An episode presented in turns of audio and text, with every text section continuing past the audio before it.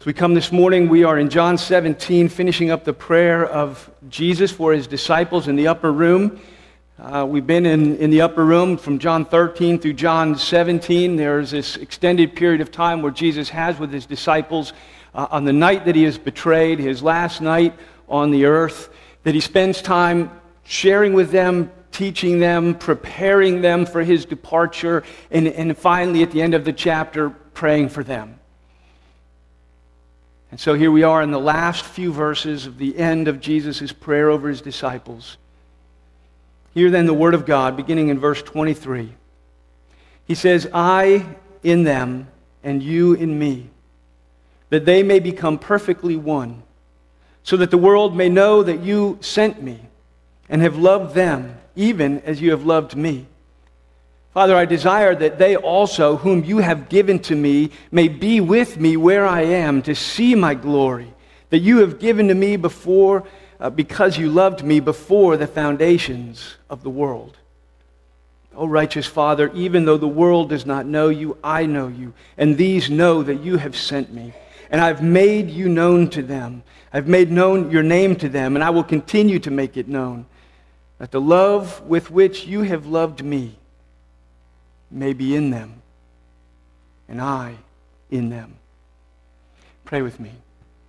Father in heaven, we gather this morning that we might sit at your feet, not only to lift our hearts in worship, but to open our hearts to know you and to love you and to have you speak into our lives with power. And so as we spend time now with your word, we long for you to draw near.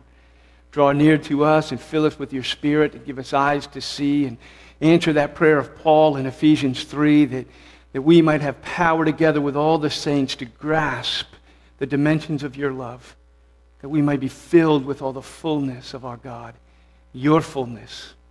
This we ask and pray in Jesus' name. Amen.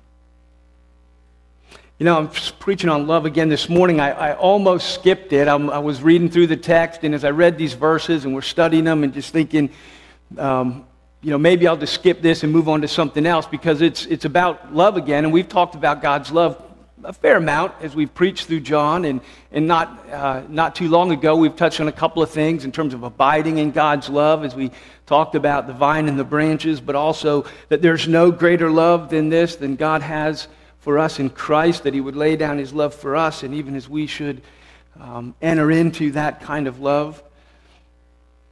But I didn't skip over it for a couple of reasons. One of them is uh, what I would call proportionality. And that is that, you know, one of the errors that I think people make out, uh, out well, that we tend to make in, in the scripture is that we tend to, to sometimes drill down and spend more time hammering it away at things that the scripture doesn't spend a lot of time on. And then we tend to often skip over things where the scripture repeats itself again and again, where God says again and again. In other words, that as often as the scripture lays emphasis on it and talks about it, that we should give the same emphasis to the same things. And if we return again to the topic of love, that's because Jesus does.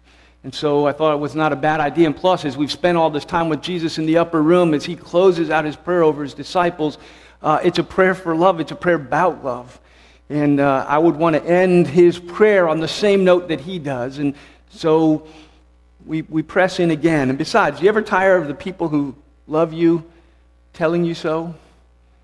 Uh, generally, we don't tire of hearing it. So hopefully, hopefully, you will not be tired of hearing it this morning as we talk about Jesus as he spends his time with his disciple and really giving in his prayer a summary of his whole ministry, what he's been about and what he's been after in, in, his, in his entire life and ministry, what he's seeking to accomplish. And as he closes out the prayer and he focuses on some of these things that we've talked about, in verse 23, he talks about that mutual indwelling. that's the way the, the, uh, the theologians talk about it because he says that those mysterious things, I am in them, that is, Christ is in us. And he says then that you are in me, the Father is in the Son. I think it's John 14, 20. He says, That day you, disciples, will know that I am in the Father, that you are in me, and I am in him. And there is this, right? Christ is in us, but Christ is in God. So we are in, in God. And there is this connection, this relationship, this spiritual bond that exists. And we talked about on the large scale, this spiritual reality that we enter into in Christ as the body of Christ It's all accomplished by the power and the presence of the Holy Spirit. Jesus, Jesus says in John 14, 23, it's there in your bulletin. He said, If anyone loves me, he will keep my word. And my Father will love him. And we will come to him.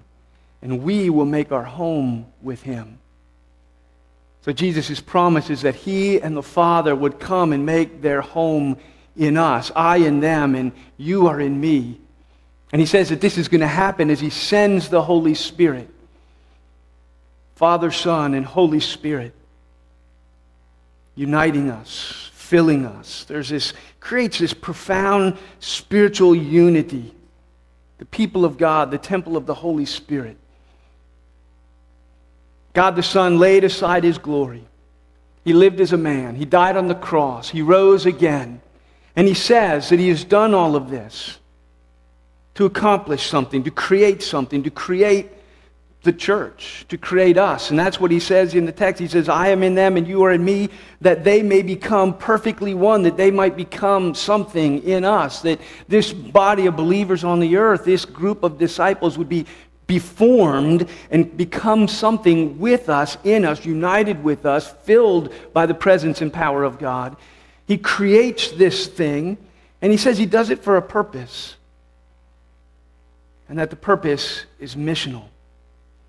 Right? He says he wants the world to know two things. In verse 23, I and them and you and me, so that they may become one. And if you don't pay attention to the so that's in scriptures, I hope that by the end of today, and we hit a few of these so that's, that they would jump out to you as you put things together. And Jesus says, all of this has happened. And he's praying this for his people. And he says, so that the world may know. That the world may know. It's missional. And there's two elements to it. He says he wants the world to know two things. Right? He says, I want the world to know, number one, that you sent me. Right? That I am indeed who I said I am. The Son of God, the Savior of the world. That, I, that He is who He says He is. That you sent me and that you have loved them even as you have loved me. He wants us to understand as he prays over us, so that we would be witnesses, so that we would bear witness to the Savior and to his love. This is the purpose of Jesus, the missional purpose. We exist as a people, as a church, so that the world may know that we would be a witnessing community to the Savior and to his love. And the credibility of our witness is based on those two things as it, as it is manifested, incarnated in the church, in our unity and in our love.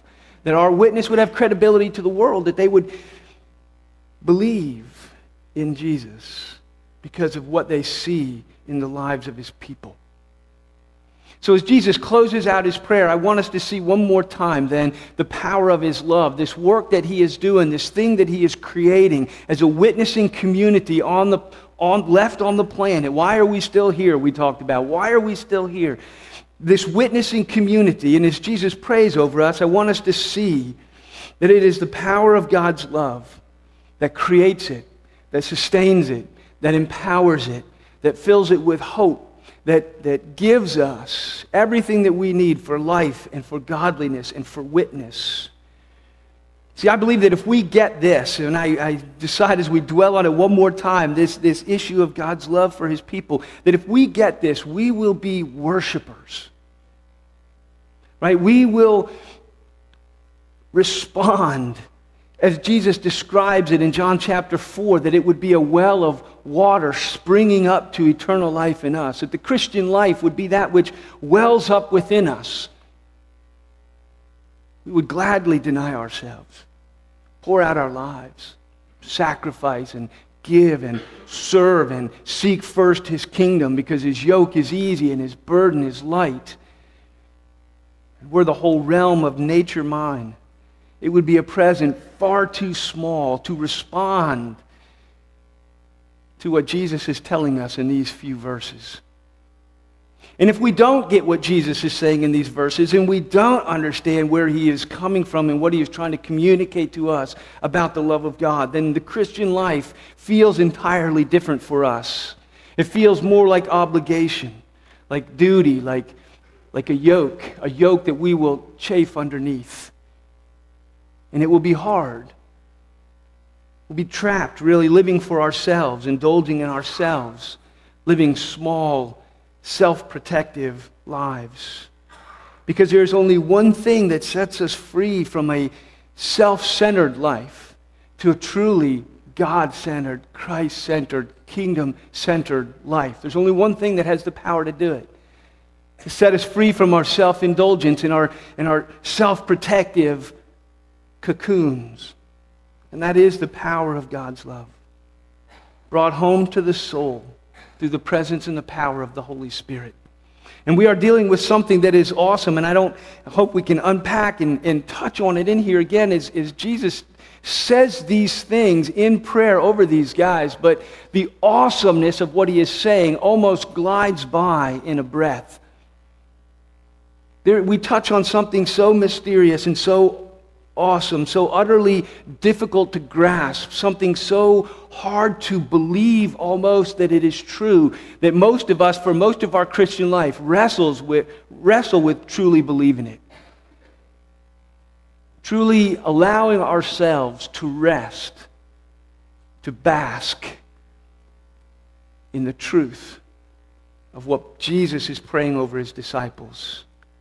It actually takes a special work of God's Spirit. There, there is a way that you can come to know it in your head and nod your head to it, but it really doesn't bring home into a life transforming power. That it actually takes a special work of God's Spirit to soften the heart and open the mind to truly hear and to embrace and to then experience the love that he's talking about. I'm talking about Ephesians 3. It's there in your bulletin under the second point. We've been here before. We return here again. Paul prays for the church, just as Jesus is praying for his church, and he prays the same thing that according to the riches of God's glory that he would grant to his people strength with power through his Spirit in the inner being, in the soul, so that Christ would dwell in our hearts through faith. That you, being rooted and grounded in love, may have strength to comprehend with all the saints the breadth and length and depth and height, and to know the love of Christ that surpasses knowledge, so that you may be filled with all the fullness of God. You see all the so that's in there? He says, I pray for strength and power by the Spirit of God in the inner man. Why? So that Christ would dwell in your hearts through faith. Now, why does he want Christ to be so close and to be, to be in the inner man and dwelling in our hearts by faith? Why? So that, he says, you being rooted and grounded in love would have the strength, would have the spiritual capability to comprehend something that apart from Jesus dwelling in our hearts by faith, by the power of the Spirit and the inner being, we would not get. Why? Because he even says it surpasses knowledge. It's not something that you can reason your way to. So that Christ would dwell in our hearts through faith and we would comprehend the dimensions of the love of God for us in Christ. And then he says, so that you may be filled with all the fullness of God. There's the Christian life right there in that last phrase. All that other stuff needs to happen because the Christian life flows out of that last phrase, filled with all the fullness of God. Right? Christ dwelling in our hearts by faith in the power of the Holy Spirit, bringing home to us the dimensions of God's love for us and out of this flows everything Christian. His yoke becomes easy, his burden becomes light. It springs up and it wells up within his people. And it flows into a life that serves, loves, and gives itself to God freely and graciously. The love of Christ. See, it is the knowledge and the certainty of God's love that comes into the inner experience of the soul with transforming power. Because there are many times that we wonder where is the change or where is the power to be and to do all that God wants for us. And I believe that Paul and Jesus both put their finger on it right here. Right? And they, they try to pray it into God's people. Both of them are praying it into God's people. Jesus is praying it over us. Paul is praying it over us.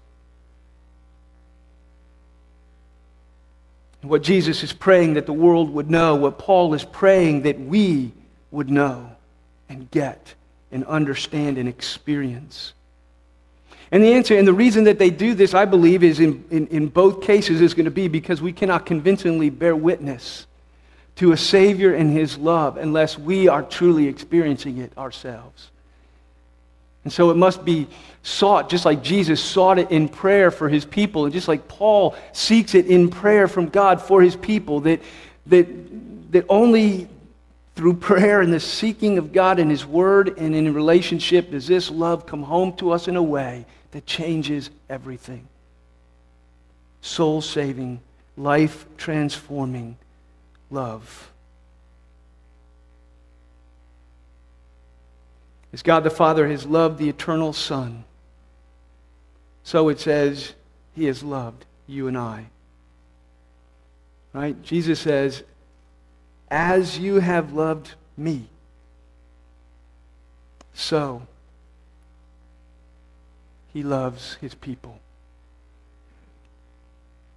John says in 1 John, and we're going to touch on his letter of 1 John many places, and you need to understand is John writes the, the Gospel of John and he follows the life of Jesus and he, and he gives forth Jesus' teaching. He gives a little commentary, but he doesn't unpack it a lot. He is telling Jesus' story in the letter of 1 John and all three letters, really. That's where John, in mature thought, has taken the teaching of Jesus and applied it in the lives of God's people and, and unpacked it and given it its fullness. And it's there that John engages with the teaching and the truth that he encounters from the lips of Jesus. And so in 1 John chapter 3 verse 1 he says this, see what kind of love the Father has given to us that we should be called the children of God. And that is what we are. Right? See what kind of love, and I think it's the NIV that says, Behold what manner of love the Father has given to us. What kind of love? In one sense, you can hear him saying it, and what he means when he asks that, see what kind of love is like, see how great it is. I think there's another translation that goes that direction and says, see how great a love the Father has given to us that we should be called his children. But I think it also goes to actually just what it says. What kind of love is it? Because I love ice cream, right? I love hiking in the woods. I love all kinds of things. But what kind of love is it? How, what kind of love? Right? And Jesus in this prayer unveils to us this, what, what John is celebrating in his letter.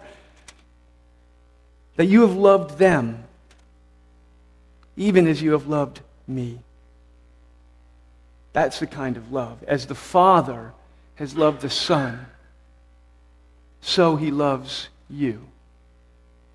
And that's the thing that we have such hard time. What, wrestling with and getting to in our Christian lives to rest in, to believe in, to bask in, to trust in. That that statement is true. But I believe your Christian life can never become what God intends it for it to become until you embrace that truth with all of your heart and all of your soul and all of your mind and all of your strength so that you can give it back to Him. Because the Christian life flows out of this love. Let me just unpack then for a few things of what, what this love then, the nature and the power of this love in our lives. You'll see the points in your bulletin under the last part that, that it is empowering, that it is exalting, that it is purifying, that it is freeing, and that it is overflowing. It is empowering. In verse 23, when he says that, even as, it's that little Greek word, uh, no, nobody would know, kathos. It's a little Greek word, but it's very specific. See, people have tried to get around the implications of what Jesus is saying here. Surely he can't be saying that the Father loves us as the church in the same way that he loves Jesus, the eternal Son of God, the second person of the Trinity. Surely, surely it can't mean that that, that is the kind of love that God has for you and I. Because if that were the case, the implications are staggering. Right? The implications are hard to wrap your mind around if that's true, but the word means just, it's translated as either even as or just as or in the same way as or to the same extent as. And for all those who try to dance around it and, and make it mean something less or weaker than it really says, it really says even as, just as, to the same extent as, in the same way as. Which is this. You know, the Bible tells us, John in his letter tells us that God is love. That God has always been love. Before he created the world, God was love. God is love from all eternity. The Father loves the Son, who loves the Holy Spirit. Some have said the Father loves the Son, and the Holy Spirit is he, in a sense, the incarnation and the, the personalizing of that love, that, the, that there is this relationship in God. The Father who has loved the Son from all eternity exists in a relationship of perfect love and harmony from before all times and eternity past to eternity future. God is love, always has been, always will be. And the astounding thing is that God brings us into the very love of the deity. He invites us in. Isn't that what it means when it says here, I am in them, and you are in me, and I am in you? And the love with which you love me, you love them. We've entered into that circle, that Trinity, that Trinitarian love he brings us into the very love of the deity. It's, it is infinite, it has no limits. This is where love has no boundaries. This is where truly is the boundless sea, the love of the Father from all eternity for the eternal Son. It has no limits, it's eternal, it's everlasting, it doesn't begin, it doesn't end, it doesn't fail. Right? As Paul writes in Romans, love does not fail. When you've entered into this circle of love, it doesn't fail, it has no end, it had no beginning. It is who He is. He is who He is. It is perfect in its wisdom, in its consistency, in its understanding, in its goodness. Always, and you just start to think of the implications of this. The Father is with us as He was with His Son in His earthly ministry. As He walked as a man, as He was incarnating the love of God on earth, that the Father is loving you as His child. Behold, what manner of love. What kind of love is it that God has given to us, invited us into? What confidence, right? He's always on our side. He is always with us. He is always ready to help. He always hears our prayers, just as he hears this prayer. As he hears Jesus praying. You think the Father heard this prayer? The God and Father of our Lord Jesus Christ, oh, he heard that he hears our prayers, as he hears Jesus' prayers, because he loves us like his own children, like he loves the Son. He gives good gifts. He has our best interests always at heart, always, always working all things together for the good of those who love him. There is a confidence here that I don't know if you can begin to taste it as you think about what it means to be loved by God, truly loved loved with the love that is God Himself. Confidence and assurance, what comfort there is to live in the knowledge that God is, in fact, your Father. Perfect Father. It is, it is empowering, it is also exalting. Right? Jesus says it in verse 24, even as he says this, that these guys who you love me, you love them like you love me. And Jesus has just been starting the prayer all about returning to the Father's side and, and being restored in his glory, the glory that he had with the Father before the foundations of the world. And then he prays this. He says, Father, I desire that these, that these, my people, that they, all whom you have given to me, that they would be with me where I am. Again, I don't think we get the impact of what Jesus is saying.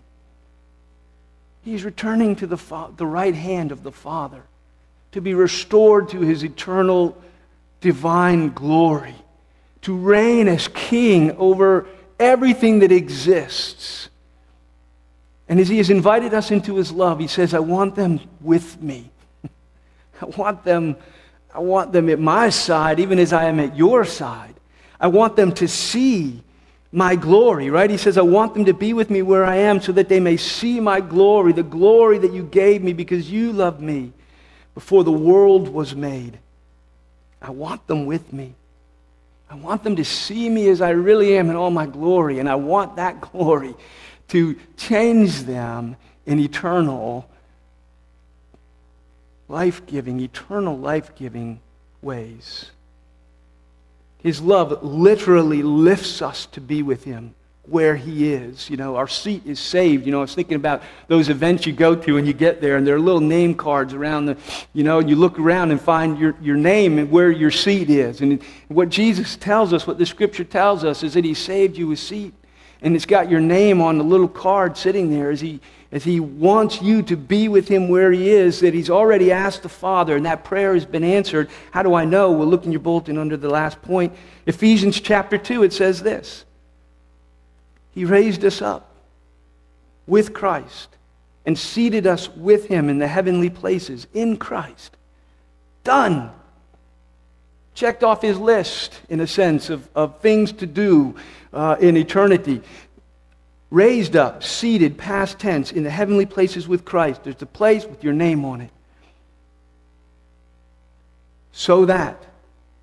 Never stop before the so that. Always finish. If you see a so that, it usually means you thought that was good. Wait till you know why he does this, right? So that, he says, in the coming ages, he can show to you the immeasurable, incalculable, not able to be grasped and fully understood riches in his grace and kindness toward you in Jesus Christ. It is going to take ages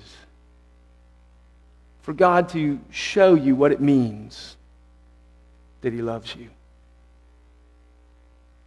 It's going to take ages to unpack the inheritance the immeasurable riches of his grace that become yours because you are in Christ and Christ is in God. And all that is his becomes yours now and in ages and ages to come as you live in and experience the depths of that love. I'm doing the journey as a small group material with some guys this week touched on some of these themes. So I threw a quote in here from the journey. It's material written by Randy Pope and his staff down in Atlanta. and it says this Do you understand? Do you understand the glory that awaits God's people? Right? Do, do you long for it?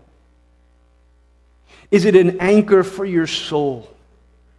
The restoration of God's glory, glorification in you, his people, is the final and consummate step in God's plan to perfect his people and to deliver, deliver them from sin. He says at the same time, Christ will finally be exalted above every power and authority. All remaining power of sin will be broken. The enemies of God will be judged. Death will be destroyed. The curse is going to be lifted. Heaven and earth are going to be renewed, and God's people are going to be perfected in the image of Christ in righteousness, in glory, and in physical immortality forever, and so they shall always be with the Lord.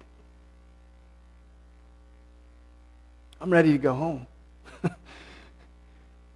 and it changes everything, doesn't it? I mean, when, when this this love that we, we confine it and we start to think about well how comfortable am i or how well is you know we start to judge god's love for us based on some of the circumstances of life. And, and he tells us in this world you're going to have trouble and those who live a godly life for christ are going to be persecuted. And this life is a vale of sin and death. The world is cursed it's broken and you're going to be a part of that. He says don't our love is not gauged by these things. We, in fact his love sets us free from these things so we look not to the things that are seen, but to the things that are unseen, because the things that are seen are temporary, but the things that are unseen are eternal, right? And the things that we suffer now, he said, uh, are far outweighed by the eternal weight of glory that he has in the freedom of the children of God that he speaks of in Romans 8.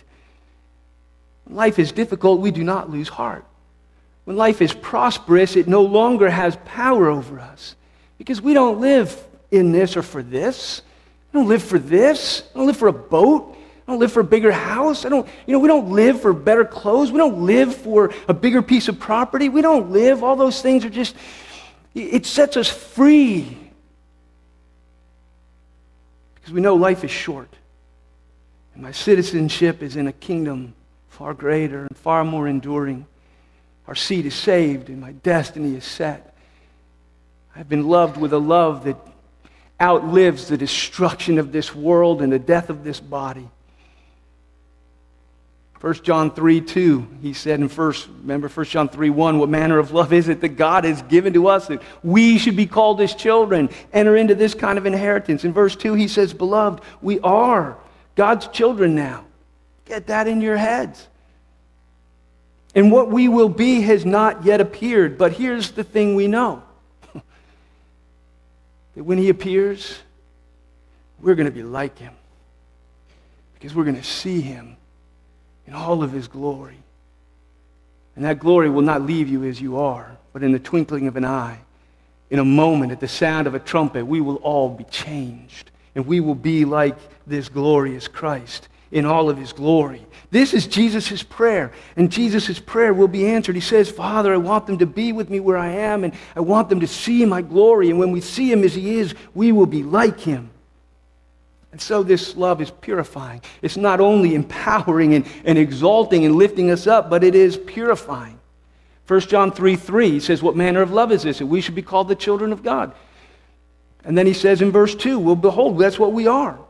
And when we see him, we're going to be like him. And so verse 3 is this. It's there in your bulletin. Verse 3, the next thing he says is, Everyone who has this hope in himself purifies himself, even as he is pure. Oh, they want to be holy because he is holy. They want to be like him because he has loved them. He has captured their, their hearts and their imagination, and, and their strength is towards him, is with him. Everyone who has this hope, truly has this hope, gets this hope, abides in this hope, meditates on this hope, trusts and rests in this hope, purifies himself because the God who loves him is pure.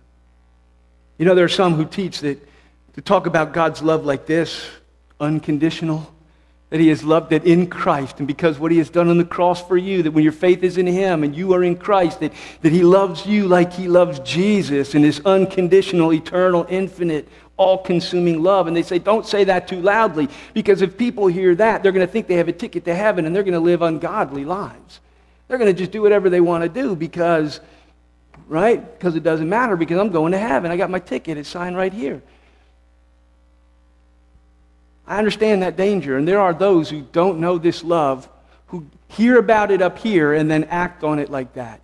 I, I don't deny there are folks who live inconsistently with a profession. I would just say they don't know this love, they don't know Jesus. Because his love is purifying. Everyone who has this hope, everyone who gets it, Everyone where Christ has come to dwell in the heart by faith, that, that through the power of the Holy Spirit in the inner man has come home to grasp the dimensions of God's love for them,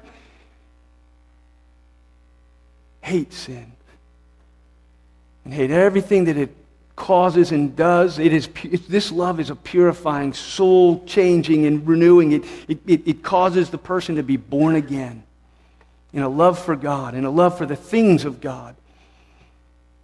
It's purifying. And they're afraid. They're afraid that such unconditional love will, will cause people to, to turn away from God. But I'll tell you this, my friends. Here's the thing there's nothing more purifying than verses 23 through 26.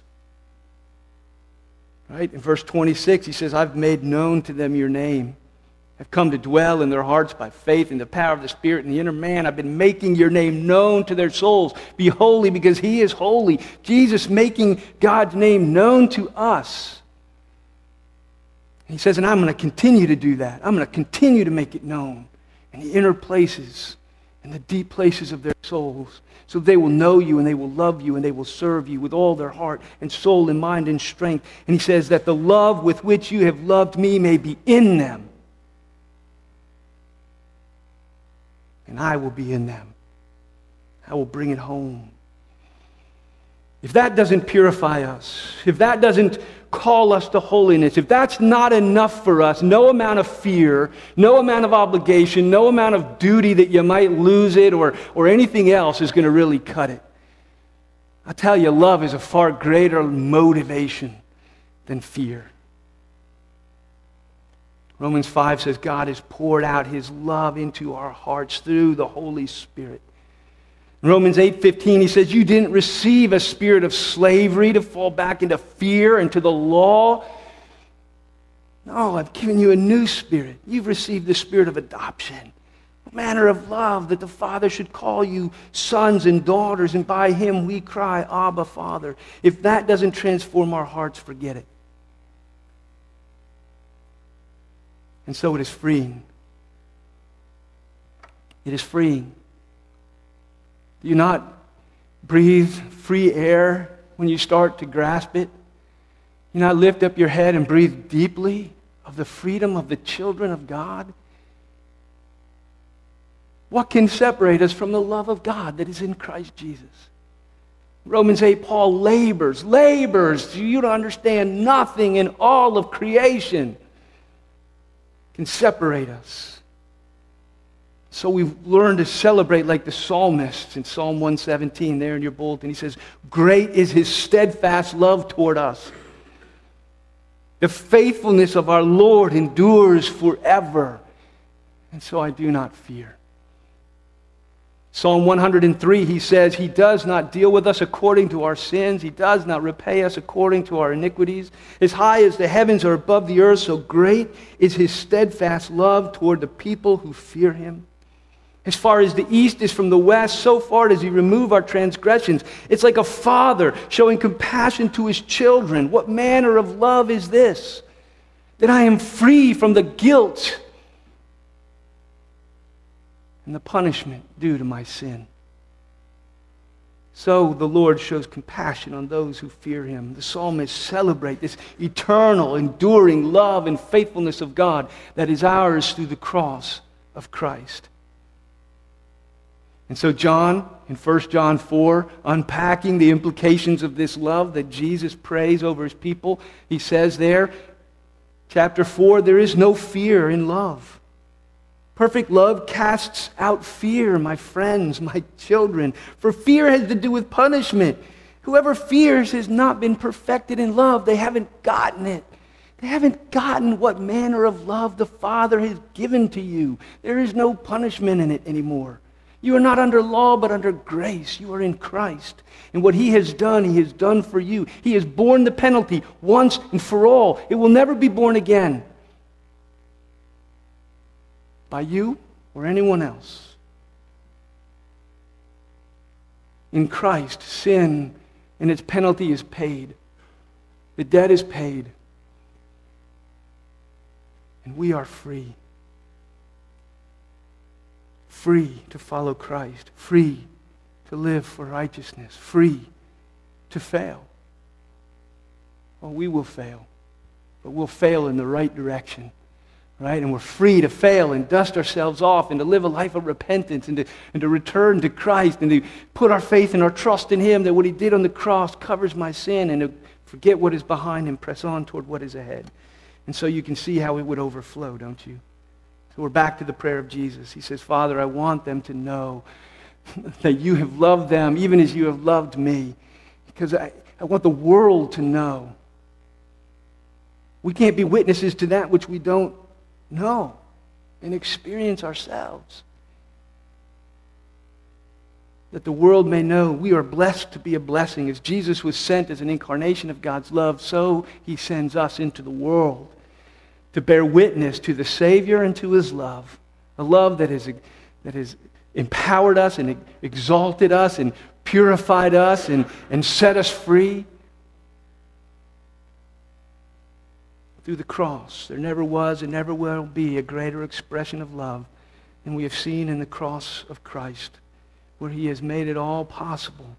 The cross, through the cross, we become a free and holy people witnesses and ambassadors to something unspeakable a gospel, a message of good news. This kind of love springs up into a life of holiness. It wells up from within and the Christ who dwells there by the power of his Spirit into a life of holiness and a life of love and a life of witness to a God who has loved us so well. Pray with me. Father in heaven, we come this morning and we confess that we have not had big enough thoughts of your love. That we have not dared as we should to believe its full dimensions. Father, come near this morning and speak freedom to our souls.